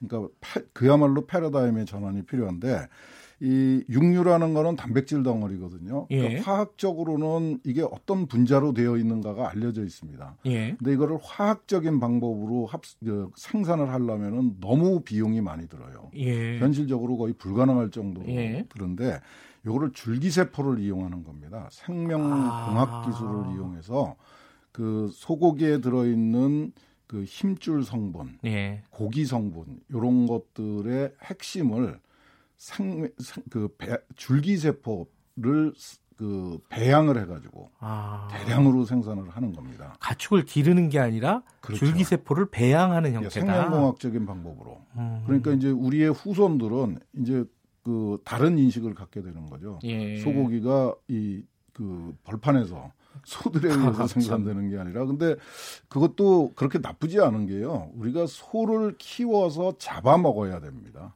예. 근데 이렇게 이제 그 생명공학 기술을 사용하면은 그런 그 생명에 관한 그런 음. 부분이 자연스럽게 해결이 되죠. 근데 이게 언뜻 그런 생각이 들어요. 그 영화 설국열차 보면은 이 단백질 바를 만들잖아요. 예. 그게 바퀴벌레로 만드는데 어. 이게 맛도 없을 것 같고 그리고 이게 GMO 같은 어떤 우려 어떤 어, 우려가 있는 거는 사실이죠. 이제 그거를 해결해야 되는 게 앞으로의 과제입니다. 아직 거기까지 해결된 건 아니고요. 어, 지금 현재 네. 시제품이 생산이 되고 있고요. 그래요? 이미 음. 그, 그 스타트업들이 있습니다. 근데 네. 어마어마하게 비싸서 제가 듣기로는 뭐 햄버거 하나에 뭐 억, 1억이 넘는다고 들었습니다. 근데 아. 맛은 좀 떨어지고 그 음식이라는 게 질감도 있어야 되고 영양 성분도 있어야 되지만 질감도 중요하고 맛도 중요하고 향기도 중요하거든요. 그렇죠. 그런 모든 요소를 갖추기에는 아직은 조금 기술이 부족하고 네. 말씀하신 것처럼 이제 안전성을 보장하는 것도 조금은 네. 그 어려움이 있습니다. 근데 이거를 음. 이제 희망을 가지고 있는 거죠. 우리가 음. 노력해서 개선할 수 있을 거다 하는 희망을 갖는 거고요. 미리부터 포기하는 거는 안 된다고 그, 생각하는 거죠. 그 시제품이 뭐 한 햄버거 하나에 1억 원이다. 예. 그 소고기 패티가 한 1억 된다는 거잖아요. 그렇죠. 예. 근데 이게 값도 싸지고 안전성도 담보되고 맛도 음. 어느 정도 확보를 할 수 있으려면은 음. 뭐 예측은 불가능하겠지만 대략 뭐 어느 정도 어, 지금 이쪽 분야의 예. 전문가들 이런 이런 경우에는 전문가들 말을 뭐 그 믿을 수는 없은, 그렇죠. 없는 부분도 예. 있죠. 근데 뭐 10년 이내에 그래요. 상용화가 가능할 거다 이런 주장을 음. 하는 스타트업들도 꽤 있더라고요. 어쨌든 빌 게이츠가 어, 10가지 미래 기술 중에 하나를 동물성 단백질을 실험실에서 키우는 그렇죠. 배양하는 예. 그래서 미래의 어떤 인류의 먹거리를 음. 안정적으로 생산할 수 예. 있는 기술을 뽑았군요. 예. 또 하나 눈에 띄는 게요. 이제 음. 사실 우리나라 같은 경우에는 원전에 대한 논란이 굉장히 많지 않습니까? 예. 뭐 탈핵 그 정책에 대한 논란도 많고요. 스마트 원자로라는 거를 얘기를 했어요. 이게 예. 어떤 내용입니까? 어, 이 빌 게이츠는 이제 스마트 원자로는 이름은 대신에 소형 핵 발전 소형 핵 발전 예, 이렇게 음. 얘기를 했는데 이제 이게 무슨 뜻인가 하면 지금 현재 원자로는 네. 규모가 굉장히 큽니다. 예. 예를 들어서 월성 원자로는 그냥 단위는 무시하고 들어주시면 한 0.5 기가와트 정도 됩니다. 되게 작은 것처럼 보여요. 예. 그 근데 그게 이제 뭐 그 그 당시에 예. 우리나라 전력 생산량의 뭐 10, 거의 20% 가까이를 차지할 정도의 아. 엄청난 양이었습니다. 예. 지금 짓는 원자로는 그거의 한 3배 정도 돼서 1.5 기가와트 정도 돼요. 음. 그러니까 이렇게 대규모 원전은 규모의 경제를 추구할 수가 있고 안전 설비를 한꺼번에 그 압축해서 운영을 할수 네. 있기 때문에 경제적인 면에서는 상당히 득이 있습니다. 네. 그런데 예를 들어서 우리나라는 이제 인구 밀도가 높아서 상관이 없는데 예를 들어서 중국 같은 나라 예. 그런 데는 도시들이 뚝뚝 떨어져 있어요. 음. 그러니까 도시 하나에서는 1.5 기가와트를 소비를 못 합니다. 그럴 경우에는 이 원전이 너무 크죠. 예. 그리고 이제 규모가 커지면은 일반 국민들 모르는 분들이 보시기에는 굉장히 불안을 느끼게 그렇죠. 됩니다. 그래서 이제 그런 소규모 도시에서 쓸 수 있고 안전성을 획기적으로 강화한 조금 작은 규모의 원자로를 개발하는 게 필요하겠다라고 음. 이빌 게이츠가 주장을 해서 실제로 우리나라에도 와서 이 가능성을 타진하고 갔습니다. 그래요. 그런데 어 우리나라는 또 그 정말 이게 그 안타까운 얘기인데요. 1994년에 김시중 과기처 장관이 이 아이디어를 떠올렸어요. 아, 그래요? 그래서 음. 그 원자력 연구소 보고 작은 원자로를 개발을 해라. 예. 그래가지고 1994년, 95년부터 시작을 해서 네. 2015년에 그 2015년 경에 세계에서 최초로 스마트 원자로라고 하는 소형 일체형 소형 원자로입니다. 음흠. 그러니까 발, 그 원자로하고 발전 설비를 한 통에다 다 집어넣고 네. 안전 설비를 그 속에서 다 그 일체형으로 완성한 집약한 그런 스마트 원자로의 실시 성 설계를 세계 최초로 완성을 했어요. 네. 그런데 뭐 여러 가지 정치적인 이유, 현실적인 이유 때문에 이걸 우리나라에서 시제품을 못 만들고 사우디아라비아의 협조를 구해가지고 네. 사우디아라비아하고 협, 협약을 맺었습니다. 음. 그걸 공동 개발하기로 하고 네. 그랬는데 그 이후로 이제 뭐 지지부진하게 진행되다가 정부의 탈원전 여기에 음. 폭격을 맞아버렸죠. 그래서 거의 음. 지금 실종 사, 상태입니다. 예. 근데 빌 게이츠도 그것 때문에 우리나라 그것뿐만 아니라 여러 가지 이유로 예. 이 우리나라에 와서 그거를 타진을 가능성을 타진을 했는데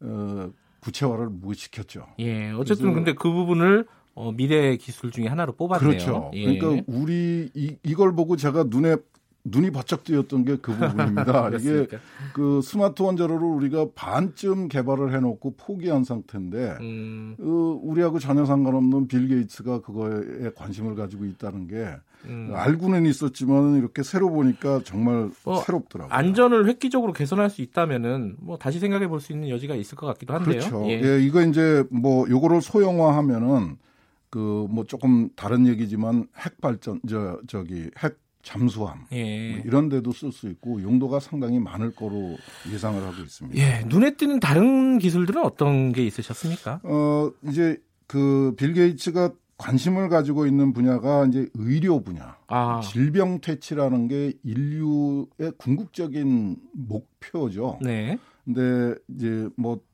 그 내용은 조금 의아스러운 부분도 있어요. 조사나 그 확인, 예. 예측 뭐 이런 것들 그다음에 그 주문 제작형 암 백신, 음. 그다음에 뭐 캡슐형 내시경, 아, 캡슐형, 캡슐형 내시경, 내시경 같은 거는 이미 프로토타입 시제품이 만들어지고 있습니다. 아, 그래요? 예. 그래서 그 삼키면은 이 조그만 알약 같은 그 캡슐 네. 이게 돌아다니면서 필요한 부분의 영상을 그 아. 저기 그 이 무선 통신으로 외부에 전해주면 의사가 앉아서 그걸 보고 있는 겁니다. 아, 좀 어, 불편 없이 내시경을 할 수가 있는 그렇죠. 거군요. 그리고 이제 음. 그 시간이 지나면은 배설이 되는 음. 자, 동적으로 배설이 되고 그냥 값도 싸고요. 이런 예. 거는 지금 시제품이 만들어져 있고요. 예. 뭐 손목 시계형 심전도 그 장치 뭐 이런 것들을 개발하고 있다고 그래요. 예.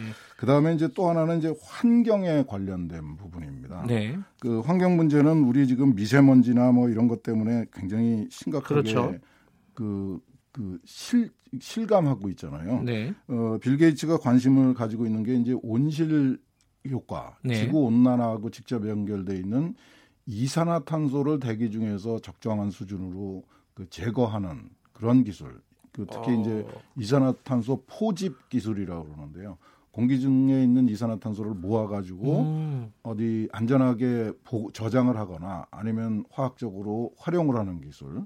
그 다음에 이제 우리가 그 어, 생활을 하기 위해서는 화장실을 써야 되잖아요. 예. 화장실에서 발생하는 문제도 상당히 심각합니다. 아하. 그런 문제 이렇게 좀 생활 밀착형 굉장히 전방위적이네요. 근데 그렇습니다. 그렇죠? 이게 정말 음. 그빌 게이츠라는 한 개인이 이런 네. 다양한 분야에 관심을 가지고 실질적으로 노력을 하고 있다는 사실이 정말 경이롭죠. 네. 예. 저희 조금 약간 전문적인 내용도 있었지만은 친절하게 설명을 해주셔서 예. 대략적으로 윤곽을 알수 있을 것 같습니다. 예. 자 여기까지 듣겠습니다. 고맙습니다. 예, 감사합니다. 이덕환 서강대 화학과 교수님이었습니다. KBS 일라디오 김경래 최강 시사 듣고 계신 지금 시각은 8시 45분입니다.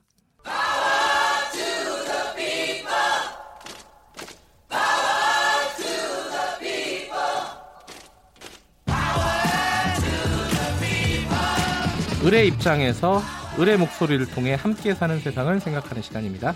지금은 을밀때 민생경제연구소 안진걸 소장 나와 계십니다. 안녕하세요. 네, 안녕하세요. 3월 신학기 시작됐는데 예. 등록금도 등록금인데 방구하기가 그렇게 어렵다면서요? 예, 맞습니다. 일단은 서울 전역 그다음에 주요 주택가의 월세 비용이 예. 54만 원에서 55만 원이나 됩니다. 자, 아, 요새는 평균적으로 한 50만 예. 원이 넘는군요. 저희가 저번에 대학 등록금 문제도 이야기하면서 네. 대학생들 중에 이그 재학 실제 등록하는 재학생 중에 2분의 1만 국가장학금 지원을 받고 예. 그중에서 반값 등록금의 지원은 3분의 1, 70만 예. 몇몇 개 받지를 못하고 있다. 예. 윤해 부총님께 제발 이 문제를 해결해 달라. 성적 기준, 소득 기준이 너무 엄격하다. 그다음에 심지어 몰라서 탈락하는 분이 10만 명 된다는 감사의 지적도 있었다. 예. 근데 교육부총리께서 그 유치원 개혁 때문에 거기에 매진하시느라고 상당히 이 문제는 소홀하신 것 같아요. 이제 네. 그런 지적을 드렸는데 자 거기에다가 자 방금 말씀드렸잖아요. 등록금이 천만 원 시대에 나머지 교육비까지 하면 한 2천만 원 안팎이 드는 시대입니다. 네. 통계적으로. 근데 거기에 월세가 54만 원이 이제 들어 있는 겁니다. 얼마나 부담되겠습니까? 근데 이 얘기가 예. 굉장히 오래전부터 나왔잖아요. 오래됐었죠. 오래됐고 예. 저희가 뭐 민달팽 유니온, 청년 예. 유니온, 청년 자매대 등 청년 단체들, 대학생 단체들이 계속해서 방법은 이거잖아요. 결국은 대학 간에 기숙사가 많이 늘어나거나 공공기숙사 저렴한 예. 월세 한 10만 원에서 20만 원 정도 되는 아니면 정부나 지자체가 대학생들이나 청년들 또는 어 저소득 청년들이 정말 저렴하게 살 수 있는 청년들의 임대주택을 대폭 공급하는 거잖아요. 이 둘 다가 지금 제대로 자, 안 되고 하나씩 있습니다. 하나씩 따져볼게요. 예. 기숙사는 왜 이렇게 확충이 안 되는 거예요? 기숙사 수용률은 전국적으로 20%밖에 되질 않습니다. 예. 일단 대학들이 그동안 기숙사에 제대로 투자를 하지 않은 거죠. 그래서 예. 기숙사 합격이 효도다라는 말이 나온 겁니다. 음. 옛날에는 등록금 투쟁을 성공하면 효도다 이런 말이 나왔잖아요. 왜냐하면 그렇게 하면 등록금 인상률도 예. 낮추고 뭐 2021년에는 반값 등록금 투쟁에서 국가자금도 생겼기 때문에 최대 예. 520만 원까지 1년에 받잖아요. 이걸 적용받는 분들은 엄청난 효도에 거기다 기숙사까지 들어가면 더 효도가 음. 되는 거죠. 근데 일단 기숙사 수용률이 20%밖에 안 되는 두 가지 원인 1. 대학들이 예를 들면 사립대학 기준으로 현재 11조나 되는 적립금을 가지고 있어요. 예. 근데도 기숙사를 제대로 짓지 않는 그런 문제가 있고 두 번째 그럼에도 불구하고 이제 기숙사를 짓겠다고 나섰거든요. 대학들이. 예. 근데 인근에 그 고, 저기 원룸 주인들이라든지 하숙집 주인들이 아, 막 반대하는 민원을 낸 거예요. 이건 좀 어려운 문제네요. 어렵긴 한데 예. 그래도 청년들 대학생들이 공부에 전념해야지. 음.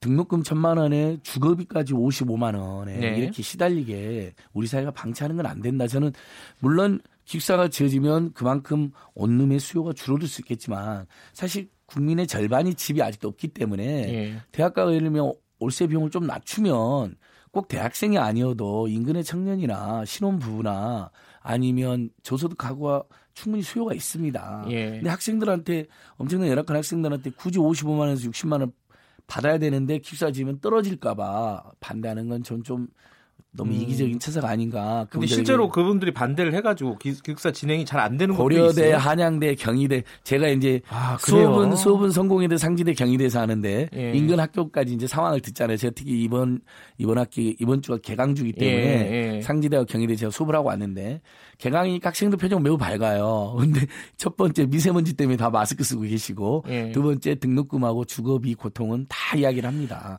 그래서 예, 예. 실제 제가 말씀드린 대학 사례들 고대 뭐 한양대 경희대 인근에서 예. 정말 원룸이라든지 하숙집 주인들이 민원 내 가지고 그리고 음. 구청에서는 그 눈치를 봐야 되잖아요. 그래서 음. 반려된 경우 더 황당한 경우는요. 광진구, 송동구 등에서 사실은 기숙사를 대학만 짓는 게 아니라 요즘 교육부라든지 한국장학재단 연합회에서 서울시까지 연합해서 네. 그 연합 기숙사를 지어요. 공공 기숙사를 예. 역시 월세 10만 원, 20만 원 저렴한. 그러니까 꼭 특정 대학이 아니라 대학들이 다 기숙사를 예. 안 짓고 있으니까 굉장히 좋은 취지잖아요. 인근의 주민들도 그걸 반대합니다. 뭐 청년 임대주택이나 아. 청년 기숙사가 들어오면 뭐 범죄율이 올라간다거나 뭐 집값이 떨어진다는데 전혀 그런 과학적 근거가 없거든요. 아니 청년들이 늘어나면 오히려 동네 활기가 늘고 상권도 아. 살고 그래서 오히려 집값이 올라가면 올라가지 떨어질 수가 없습니다. 실제 조사 결과로도 청년 임대주택 들어섰는데 떨어진 게 없어요.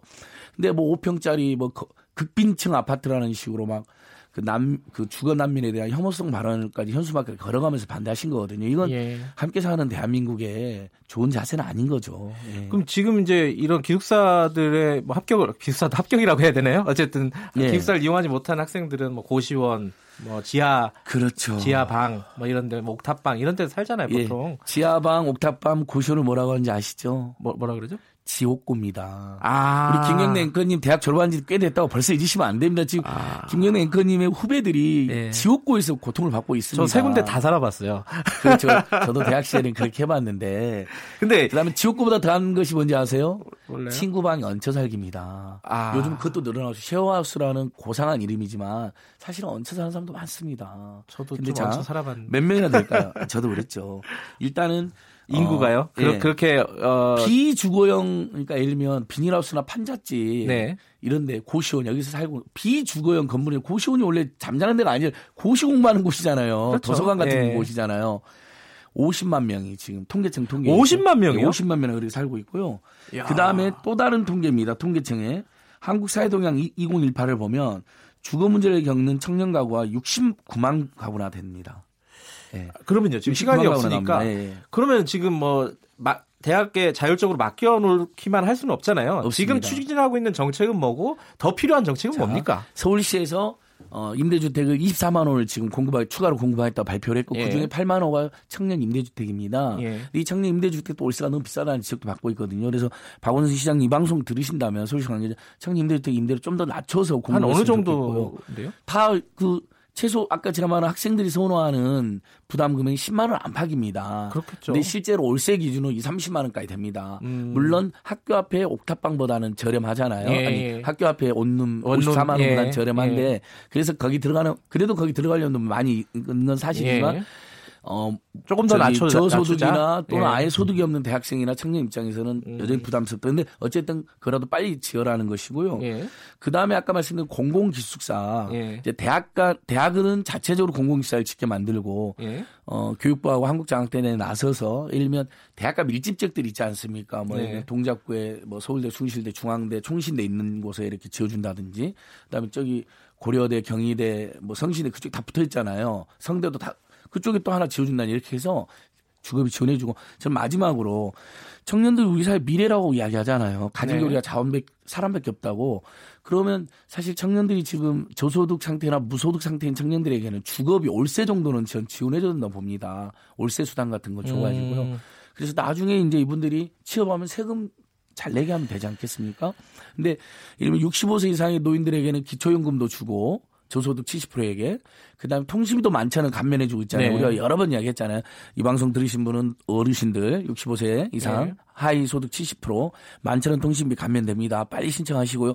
되게 좋은 정책이거든요. 네. 근데 청년들에게는 하나도 이런 정책이 없습니다. 음. 오로지 저소득층 청년들이 취업이 대학을 졸업하거나 고등학교 졸업은 취업이 안 된 경우에 여섯 달에 한해서 50만 원 정도의 구직 촉진 수당을 주는 경우는 있습니다. 네. 그것도 여섯 달 지나면은 끝나버립니다. 다행히 서울시는 여섯 달 지나면 그때가 취업이 안 되면 또 지원해준 음. 대책을 입을 일부가 있긴 하지만 통신비나 주거비 같은 직접적인 지원이 없습니다. 음.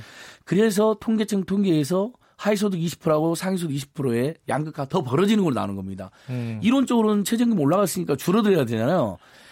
임금을 못 받는 청년층이나 노인층이 하위소득에 급속도로 유입되면서 이분들에게는 별 아까 말한 노인 세대는 그나마 기초연금이나 통신비 감면 같은 지원이 있지만 청년 세대는 아무것도 없기 때문에 하위소득 20%의 소득이 오히려 줄어든 걸로 나온다. 박근혜 정부 때요.